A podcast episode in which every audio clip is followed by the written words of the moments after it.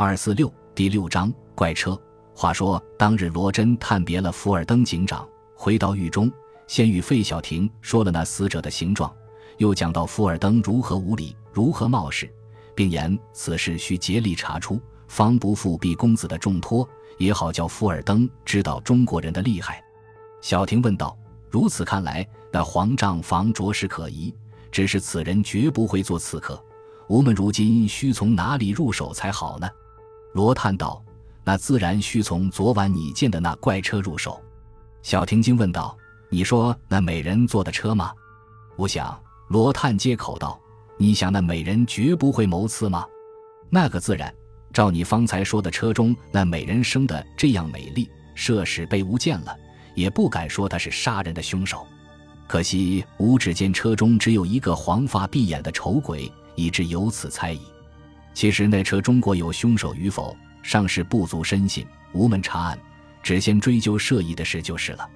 如今涉疑的，第一是那怪车，第二是黄账房，第三却是那毕公子。小婷更加诧异，忙问道：“怎么毕公子也涉疑吗？”吾想这人尚不至于干此逆伦之事。倘使他果然欲闻此事，便绝不至于再来求你。难道又是一个黄顺利吗？罗真探见小婷一味辩驳，并不思索，便弹了一弹烟头上的灰，正告小婷道：“请勿性急，听吾道来。当时吾查出死者手上失去戒指，便见毕公子面色大变，却如术士富贵时一般的可怕。停了半晌，方才开口说话，其间着实有些蹊跷呢。说着，便捋起袖口，露出那箍在手腕上的一只小金表来。”罗侦探指向小婷道：“你看吾这表时刻快慢如何？”小婷看了一看壁上的钟，已是十一点半，他表上却只十一点一刻，便道：“这表太慢了。那钟吾方才上过黄，不会错的。”罗侦探笑道：“你道吾这表错了，其实吾这表从来没有错过一分一秒，因为这里面的发条是照江南这边的气候配的，可包用百年，连一秒都不会错。”如何便会错着许多？实对你说，方才验尸约莫有一刻钟的功夫，验完之后，无一看这表上的时刻便不对了。小婷道：“啊呀，那一定死者身上有电器了。如此说来，竟是触电而死的。只是昨晚并没打雷，怎么会触电呢？”罗君，你道是什么缘故？罗叹道：“小婷，你真个被车中美人的秋波摄了魂去吗？”为何这等冒冒失失的胡说？须知吾们是学习侦探的，怎么好这样的说话无伦无次呢？那电器杀人，本来不必一定是要打雷的，你还不知道吗？吾们且快吃饭，吃过了，还要到张园去瞻仰出品协赞会里。小婷道：“你去也好，吾却要在家里细细的将此案思索一番。”罗探点头，慌忙用完午饭。独自出门而去。这里，小婷横思竖想，追索那笔老翁致死的原因，毕竟想不出个所以然来。后来想着了方才罗侦探看的那本《杀人术》，便走到罗侦探的书案前，却见那书端端正正的摆在桌上，他便坐下翻阅，翻来翻去也不知看哪一处才好。最后翻到一处，看了又看，约有三四遍，喜得他手之舞之，自言道。一定是电针，不会错的。看完了书，便也搁了书，出门而去。直到傍晚，方见他喜冲冲的与罗侦探二人携手同归。罗侦探却因在张远看不见中美两力士笔意，积积浓浓的埋怨。走到家里，个人装束停当，重新出门。此时天气渐渐的黑了，街上的行人也渐渐的稀了。二侦探出的门来，漫步在马路边上。只向跑马厅那方夺去，倒好似潇洒无事的人一般。小婷道：“只怕他不来，那便如何是好？”罗真叹道：“你只怕他不来，吾却只怕他来。他若不来，便是一股旧擒的懦夫，不费吹火之力，此案便可水落石出了。他若来时，那便是吾的劲敌，你无需得小心些儿才好呢。”说到这里，忽然抬头向前看到小婷。你看前面那闪闪烁烁的是什么？小婷定睛一看，果然对面来者不是别的，却是昨晚那怪车上的电灯，便与罗侦探二人同向僻静处一闪。偷看的车子过时，只见里面丢出一只吃剩的烟卷来，便走出来拾了那烟头，藏在怀里，再到罗侦探出来。不一时，那怪车到了马德里弄口，一个小马夫跳下车来，走进弄去，不见动静。等了约莫有一刻钟的光景，便见先前的小马夫匆匆跑出来，手里提着一件东西，开车门送了进去。接着便见那李公子也慌慌张张走出弄来。跳进车门，那车便调转头来如飞地去了。二位侦探赶紧走到转弯处，早有一乘两轮马车预备着。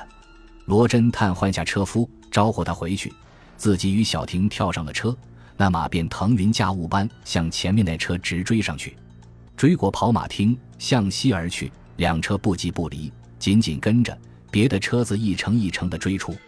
且慢，上海捕房的章程。不是不准追出他人马车的吗？怎么如今好不遵章程呢？看官有所不知，如今的巡捕，只见有辫子的便抓，没辫子的他再也不敢来碰你一碰。所以上海许多爱抢马车的爷们，宁可捡了吴门那三百年来的国粹，甚至费了几十块钱买了个假头套，盘了辫子，戴了头套，穿了一身四不像的西装去抢马车，出风头。这便是中国人的竞争思想、爱国性质了。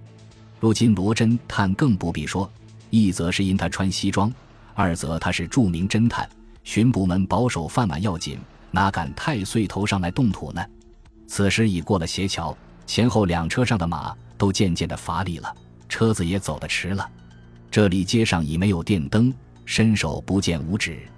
小婷不免心里担慌，向罗真叹道：“再赶下去。”越走越远了，吴们失了后援，倘然动手起来，连巡捕都没有，那便怎处呢？罗真叹道：“吴们有二人在此，料也无妨。但是前面那车愈走愈慢，其中有些蹊跷，吾们倒要仔细防备着，只怕有暗起来。”说时，只见前面那马夫将手一举，罗探便叫准备。说时迟，那时快，火星迸裂。